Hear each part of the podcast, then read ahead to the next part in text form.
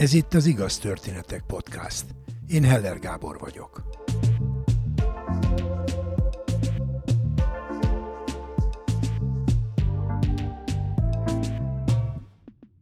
Van az a híres Woody Allen idézet az Annie Hall című filmből, ami így hangzik. Aki nem tudja csinálni, az tanítja. És aki tanítani se tud, abból lesz a tornatanár. Ez a mai első történet kapcsán jutott eszembe. Egy kezdő újságíró 20 évesen elhatározza, ír egy könyvet a cirkuszról. De az interjúkon túl szeretne belekóstolni abba, milyen is a porondon az életveszéllyel dacolni. Vagyis nem csak beszélni akar a dologról, hanem csinálni is. Trencsényi Zoltán mesél.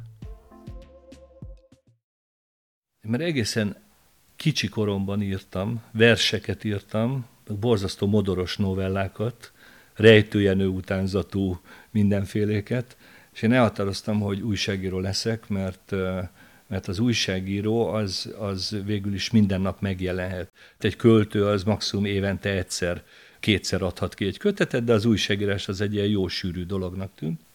Az Apácai Gimnáziumba érettségiztem, és pedagógia testnevelés szakra jelentkeztem Szegedi tanárképző főiskába, de 90-en jelentkeztünk, és ötöt vettek föl, és hát őszintén szóval nem én voltam valószínűleg a legjobb a tornászok között, meg a súlylökők, meg nem tudom mi között. Mindegy, valami állást kellett találnom gimnázium után, és jelentkeztem kirakatrendezőnek, és átmenetileg kirakatrendező lettem, de közben lehetőségem adódott baráti kapcsolatok révén a népsportba tudósítani.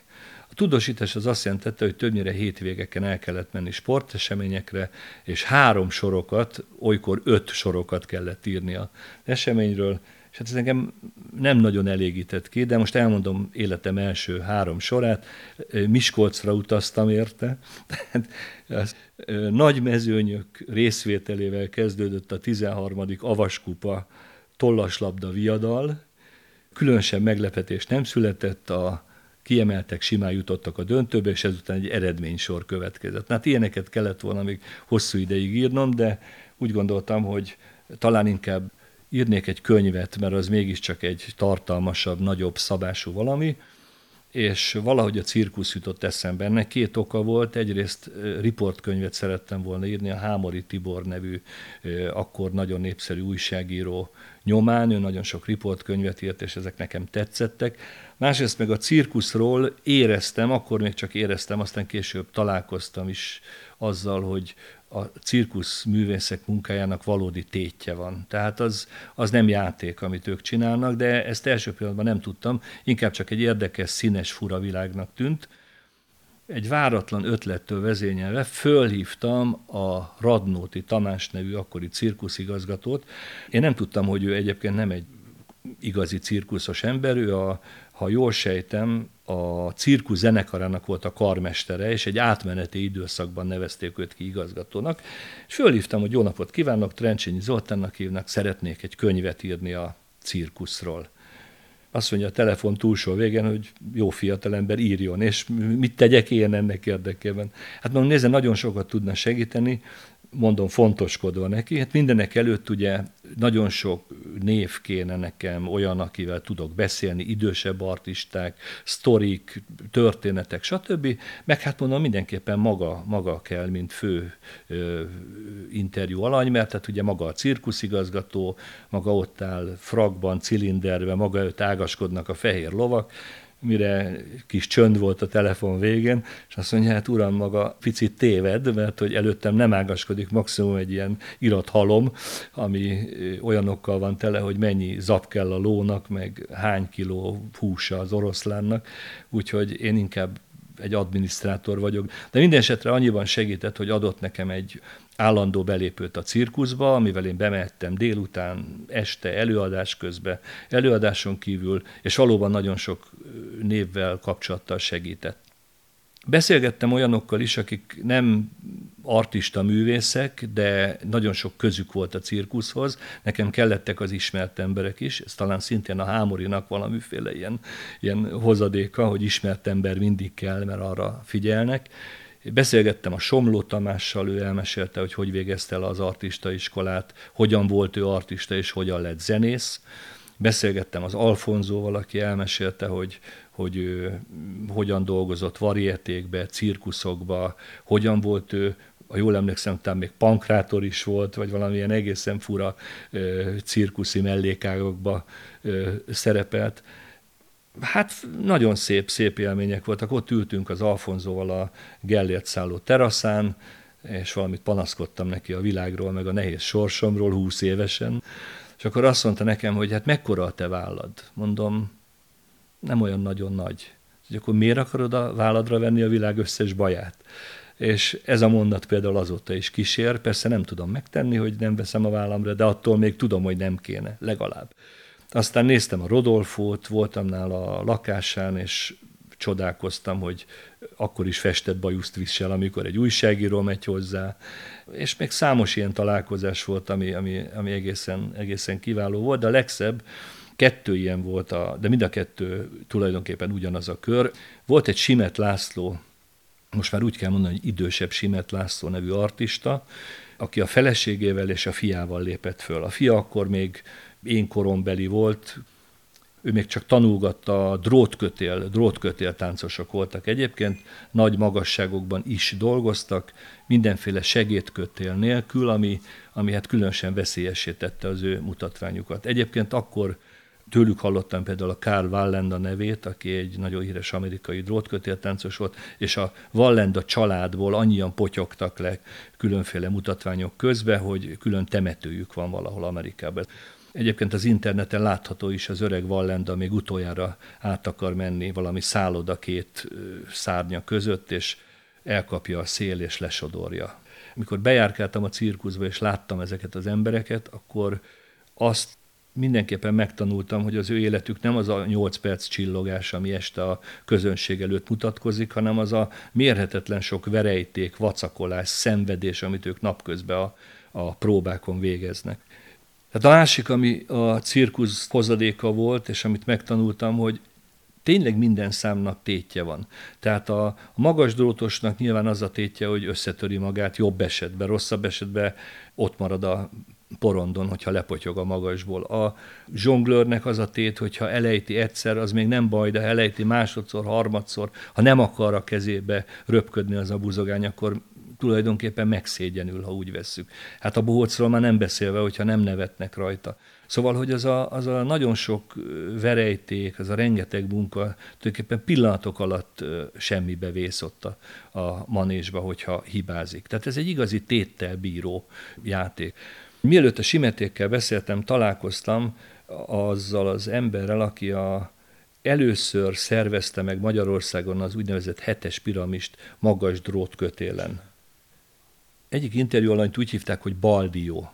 Most ez egy, egy összetett név volt, Balog Sándor és Diószegi valaki, és az ő nevük volt a Baldió, de mind a kettőt Baldiónak hívták, úgyhogy ez most a Balog volt, vagy a Diószegi. Arra ma már nem emlékszem, de lényeg az, hogy elmentem hozzá Újpesten lakott egy, egy családi házba, egy öreg macska ül egy hatalmas fotelba, és mesél az életéről, többek közt a hetes piramisról, ami úgy néz ki, hogy egy drótkötélen megy két-két ember, tehát egymás mögött ugye négy, a két-két ember vállán egy rúd, azon a rúdon áll egy ember, egy-egy ember, és azok vállán is egy rúd, és a legtetején is áll valaki az, az hét, ugye? Ez viszonylag nehéz túlélni, hogyha az a hetes piramis megbillen.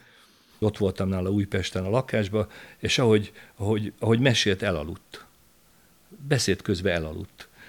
Én meg nem tudtam mit csinálni, most akkor mit kell csinálni? Fölkeltsem, vagy maceráljam, vagy mit csináljak? Bátorkodtam fölmenni a padlásra, mert említette, hogy ott vannak a régi rekvizitek.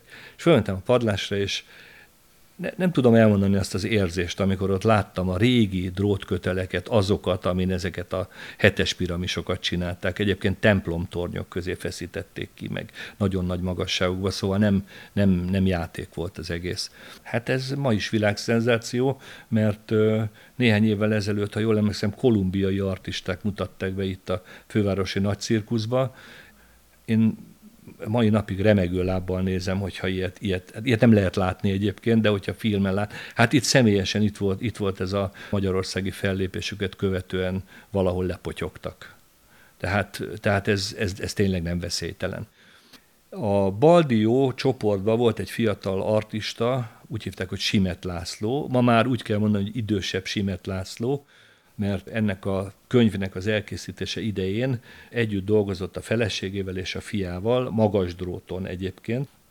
Egészen fantasztikus volt velük találkozni. A fővárosi nagycirkuszba az egyik alkalommal faggattam őket egy délelőtti próba során, fővárosi nagycirkusz porondján ki volt feszítve a magas drót, körülbelül másfél méter magasan. Hát ők ott néha próbáltak, néha leültek, én ott kaverogtam, faggatóztam, kérdezgettem őket, és a fiúk, az ifjabb Simet László, aki egy-két évvel volt talán fiatalabb nálam, megkérdezte, hogy fölülnék-e a nyakába, hogy megtudjam, hogy milyen az igazi, igazi életük, vagy mit éreznek ők, amikor, amikor ezen a drótkötélen átmennek, de hozzáteszem még egyszer, hogy mindenféle segédkötél és mindenféle biztosítás nélkül. Olykor gólyalábon, máskor egykerekű biciklin, tehát borzasztó az egész, és én nem tudom, hogy miért, vagányságból, ostobasságból, a fene tudja miért, azt mondtam, hogy jó, próbáljuk ki. Ő próba szerelésbe volt, én pedig farmerba, valami ing volt rajtam, tornacipő. Se, se arra nem készültem, hogy egy, egy kötéltáncos nyakába fogok ülni, se arra nem készültem, hogy nagy baj történik.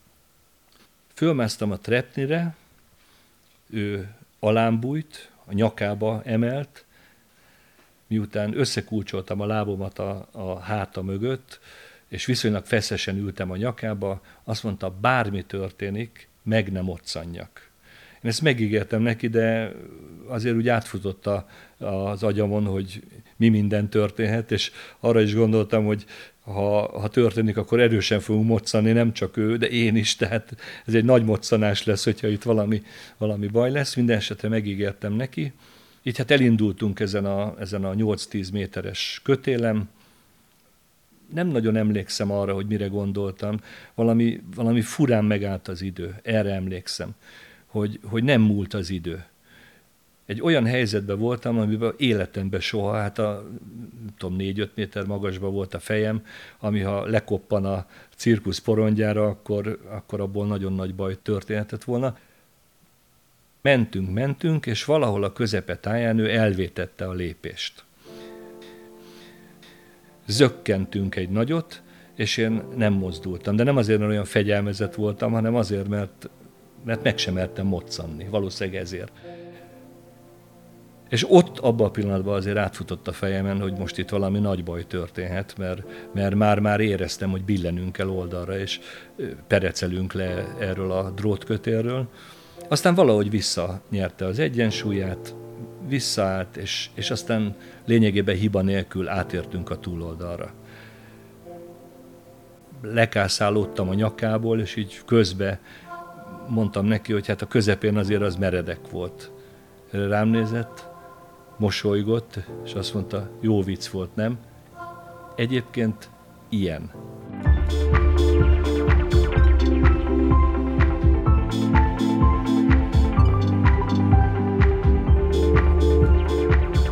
Rencsényi Zoltán több mint 40 évig dolgozott újságíróként, de mellette hobbiból klarinétozott, színészkedett is, és dolgozott a Duma Színháznak, amelynek mellesleg ő a névadója.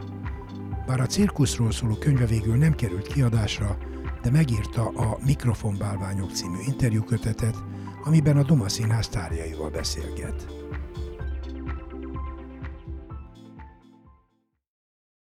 Cirkusz után egy másik érdekes világba, a kevert harcművészetek világába nyerünk bepillantást. Nagyon leegyszerűsítve, és elnézést kérek a sportrajongóitól, lényegében két erős ember püföli és rugdossa egymást a ringben. A boxhoz hasonlóan menetek vannak, és a meccs végződhet kiütéssel, technikai káóval vagy döntetlennel. Linka Péter nem csak a ring speaker szerepéről mesél, de arról is, hogy néhány évvel ezelőtt egy meglehetősen necces helyzetben találta magát a ringben, több száz felháborodott nézőtől körülvéve. Nyolc éve dolgozom, mint ring speaker. Ez a hivatalos magyar kifejezés, ez az az ember, aki egy boxmeccsen vagy bármilyen küzdősport gálán, nem mindig smokingba, de én smokingba szoktam, aki bemutatja a versenyzőket, a bunyósokat, elmeséli a rekordjukat, hangulatot csinál, és nagy feneket kerít egy ilyen mérkőzésnek. A végén meg a ring speakernek az a dolga, hogy hát mi közöljük a hivatalos végeredményt, bármi is legyen az. Én ezt nyolc évvel ezelőtt kezdtem egy horvát székhelyű Final Fight Championship, vagyis FFC nevű szervezettel, eleinte a Horvátországban, főleg Szlovéniában, Balkán országokban dolgoztunk, később közép, kelet, nyugat-európa, Öt év után szabadúszó lettem, tehát más szervezetekkel is dolgoztam, eddig összesen 36 gálát konferáltam, vagy ring speakereztem, 13 országban, három kontinensen. És ehhez hozzátartozik, hogy nekem angol az első nyelvem, és én ezt angolul, és csak is angolul művelem, ezért tudtam így több országban dolgozni. Mikor elkezdődik egy mérkőzés, a hivatali emberek ellenőrzik, hogy a bunyósok rendesen meg vannak védve, tehát tökvédő, fogvédő, stb. Nincs náluk semmilyen rejtett szúróeszköz, vagy ilyesmi, mert már egészen furcsa dolgok előfordultak az évek során, és amikor ben vannak a ringbe, a ringben kifejezetten a bíró a főnök. Amit a bíró mond, azt kell csinálják. A mérkőzés elején a bíró meg én, a ring speaker vagyunk a ringben, és én, ahogy mondtam, akkor bemutatom a bunyóst, Bemutatom a meccset úgy, hogy először is, hogy milyen súlykategóriában van a, történik a meccs, és a két bunyóst. Tehát ez angolul úgy hangzik, hogy Ladies and gentlemen, this bout is scheduled for three rounds in the welterweight division. Fighting out of the blue corner, he stands 180 centimeters tall and weighed in at 76.5 kilograms. With a professional record of 14 victories and 2 losses, he fights out of Zagreb, Croatia. He is Anton the Killer Ratchich! Vagy valami hasonló. és utána a terepet átadom a bírónak, és azt mondom, and your referee in charge at the bell, John Smith. És ahogy átadtam a bírónak, én kilépek, és a bíró akkor elindítja a meccset. Végig a bíró tartja a fegyelmet a ringben. A bunyósnak, vagyis a versenyzőnek az a célja, hogy győzen. A tuti győzelem az a kiütés vagy ha ketrecharc MMA-ról van szó, akkor egy feladásra kényszerítéssel is megnyerheti. Ha nem fejezi be az egyik bunyós idő előtt, akkor pontozásra megy.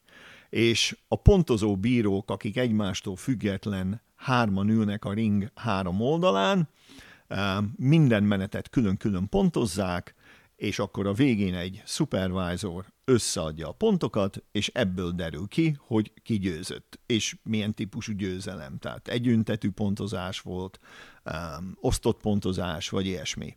És a végeredményt én viszem fel a ringbe, és mondom be. A bíró középen áll, jobbról-balról megfogja a két versenyző kezét, én kihirdetem a végeredményt, akár egy KO, egy kiütés, vagy ha pontozásra megy, akkor hogy kigyőzött pontozással. És itt ér véget a meccs. Tehát a ring speakernek ugyanez a dolga, legyen az akár egy box match, egy kickbox match, vagy egy ketrecharc, tie box, szinte ugyanaz a formátum mindig.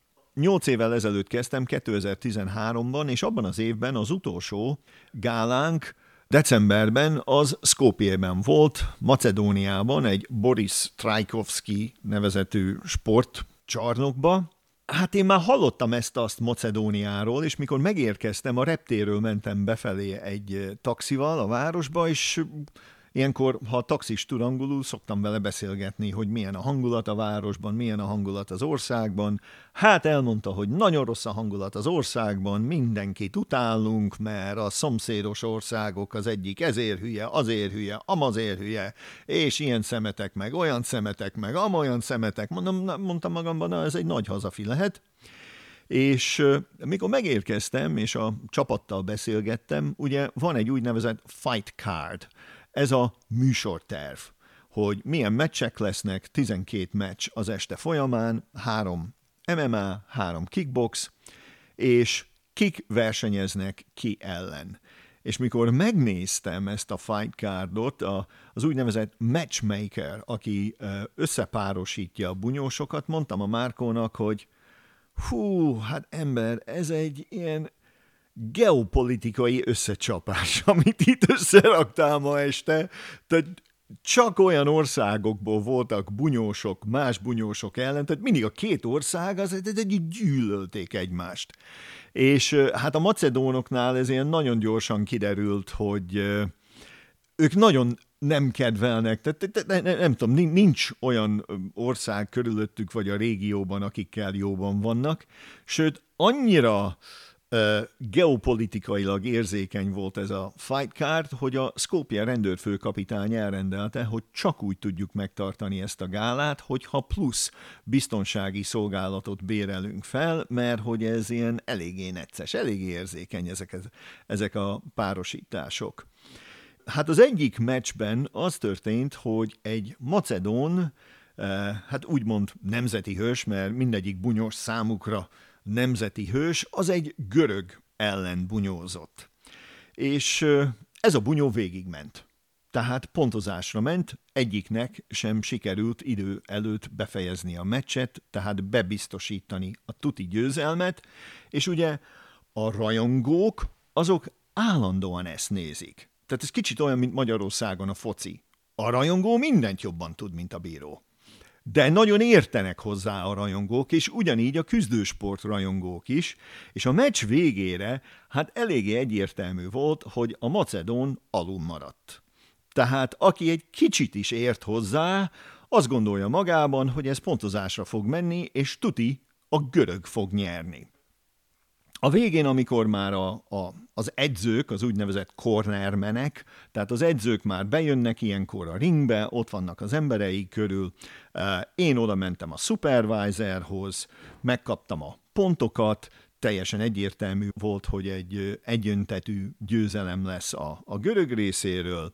Fölmentem a ringbe, beszéltem a, a bíróval, hogy hozzuk össze a srácokat, és egyszer csak körülnéztünk, és ilyen 300-400 ember elindult a ring felé embertenger. És a ring mellett a promóter már állt, hogy biztonságiak, hol vagytok, mi ez a sok ember? És ez egy rendkívül veszélyes helyzet, mert ugye ez nem egy ketrecbe volt, ez egy ringbe. És ők pontosan tudták, hogy az ő nemzeti hősük, az ő emberük, a Macedón, az veszíteni fog, de mutattak föl nekünk, és mutatták, hogy ők követelik, hogy az, a, az az eredmény legyen, hogy a Macedón győzött, mert hát ők pontosan tudják, hogy alul maradt. És ez egy nagyon veszélyes helyzet, mert annyi ember olyan közel egy ringhez, egy őrült kell csak, aki valakit arrébb felpattan egy asztalra, be a ringbe, megtámad egy bunyóst, abban a pillanatban be fog pattani más is, ha annyi ember van a ring körül, nem tudjuk megállítani. Nincs annyi biztonsági ember, hogy megállítsuk azt, hogy 30-40-50 ember egy perceken belül bent legyen a ringbe.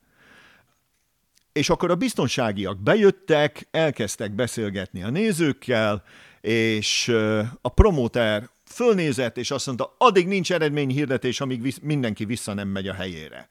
És a fegyelem a ringben az még mindig a bíróé, mert még nem volt hivatalos végeredmény, és nagyon okosan azt mondta, jó, várj egy pillanat, kiküldte az edzőket a ringből, az edzők nagyon tiltakoznak, és azt mondta, hogy ki a ringből, menjetek ki, és üljetek le a ring mellett, ahol szoktatok. A két bunyóst visszaküldte a sarokba. Ugye, mert ilyenkor az van, hogy középre behozzuk őket, és kihirdetjük az eredményt. De nem, visszaküldte őket a sarokba, tehát összesen négyen maradtunk a ringbe. A két bunyós ellentétes sarokba, és egy semleges sarokban a bíró, meg én. És én akkor kiléptem középre, és elmondtam, hogy hölgyeim és uraim, csak akkor lesz eredményhirdetés, amikor mindenki visszatért a helyére. Kérjük, hogy az összes néző menjen vissza a helyére és odaálltam a bíró mellé. Egymásra néztünk, egyet értettünk, és a figyelmünket előre a levegőbe irányítottuk. Abban a pillanatban, hogy kimozdult valamelyik sarokból egy bunyós, a bíró azonnal szólt neki, hogy vissza a helyedre, tiltakoztak az edzők, mondta, hogy maradjatok ott, és mi tartottuk a fegyelmet a ringbe. Ez azért volt nagyon fontos, hogy az emberek lássák, hogy mi ezt komolyan gondoljuk. Nem lesz eredményhirdetés. Nem engedelmeskedünk. És néha felszóltak direkt nekünk is. Mi meg lenéztünk, és mondtuk, hogy vissza helyedre. És néztünk előre. Tehát pillanatra volt csak kapcsolat velük, és utána megszüntettük velük a kapcsolatot. Közben, a ring közelében persze figyelve arra, hogy ne, ne lépjenek fel erőszakosan, a, a, a szervezők, meg a biztonsági emberek szépen lassan nyugtatták az embereket, és szépen lassan tolták őket kifelé. A tömeg még ott volt, sokáig, és többször volt, hogy a promóter intett, Péter, mondd el újra. Megint beléptem középre, és megint elmondtam hogy hölgyem és uraim, addig nem lesz eredményhirdetés, amíg mindenki vissza nem tér a helyére. Kérjük, mindenki menjen vissza a helyére. És visszaálltam a sarokba. És egy olyan erős fegyelmet tartottunk fenn a ringbe. Hála az Istennek a ring mellett is mindenki nagyon jó végezte a dolgát, hogy végül is ez az ember tömeg, ez a több száz ember, aki ott volt közvetlenül a ring körül, szépen lassan visszament a helyére és ezzel elfogadták, hogy mi nem azt fogjuk bemondani, amit ők akarnak, hanem mi a hivatalos eredményt fogjuk bemondani. És mikor már rend volt a nézőtéren, akkor a bíró intett a, az edzőknek, hogy gyertek föl, most már fel lehet jönni, behívta középre a két bunyóst, jobbról-balról megfogta a kezüket, és én kihirdettem a görög versenyzőt, mint győztest. Nem örült a közönség, de már nem álltak ott három-négyszázan a ring mellett. És megszűnt ez a veszély. Azt tanultam meg, hogy a mi jelenlétünkben van hatalom. És a mi jelenlétünkben, tehát az enyémben is, meg a bíró jelenléte az tiszteletet követel. Azért követel tiszteletet, mert mi tiszteletet adunk a bunyósoknak. Itt nagyon komoly vér folyhatott volna hogyha egy picikét is bizonytalanság van a mi részünkről. Egy picike bizonytalanság az már egy olyan kis hézag, egy olyan kis rés, hogy valaki beugrik, valaki fölugrik. Követik őket mások. Amikor már 10-20-30 ember fönn van a ringben, és valakit akarnak ütni, azt már nem lehet kontrollálni. Ezt kellett elkerülni, és ez sikerült.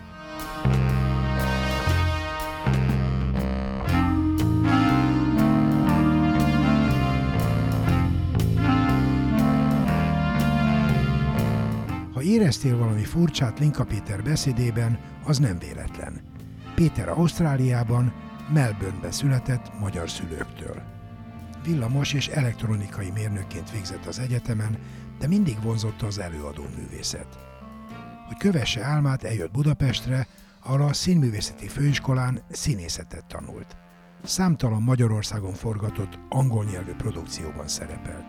Emellett színdarabokat és filmeket fordít magyarról angolra, céges rendezvényeket konferál, és ahogy ez már kiderült, ringspeakerként is dolgozik. Ráadásul a régió egyik legkeresettebbje a szakmában.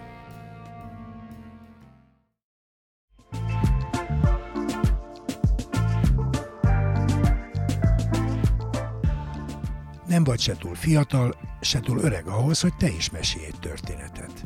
Írd le egy oldalon, vagy vedd fel a mobilodon, és küld el az igaz, kukac, igaztörténetek.hu e-mail címre. Várjuk! Kövess bennünket a Facebookon. Igaz Történetek Podcast. És ha tetszik, oszd meg barátaiddal. Biztos ők is szeretni fogják. Ha nem szeretnél elszalasztani egy epizódot sem, iratkozz fel az Igaz Történetek podcastra kedvenc lejátszódban.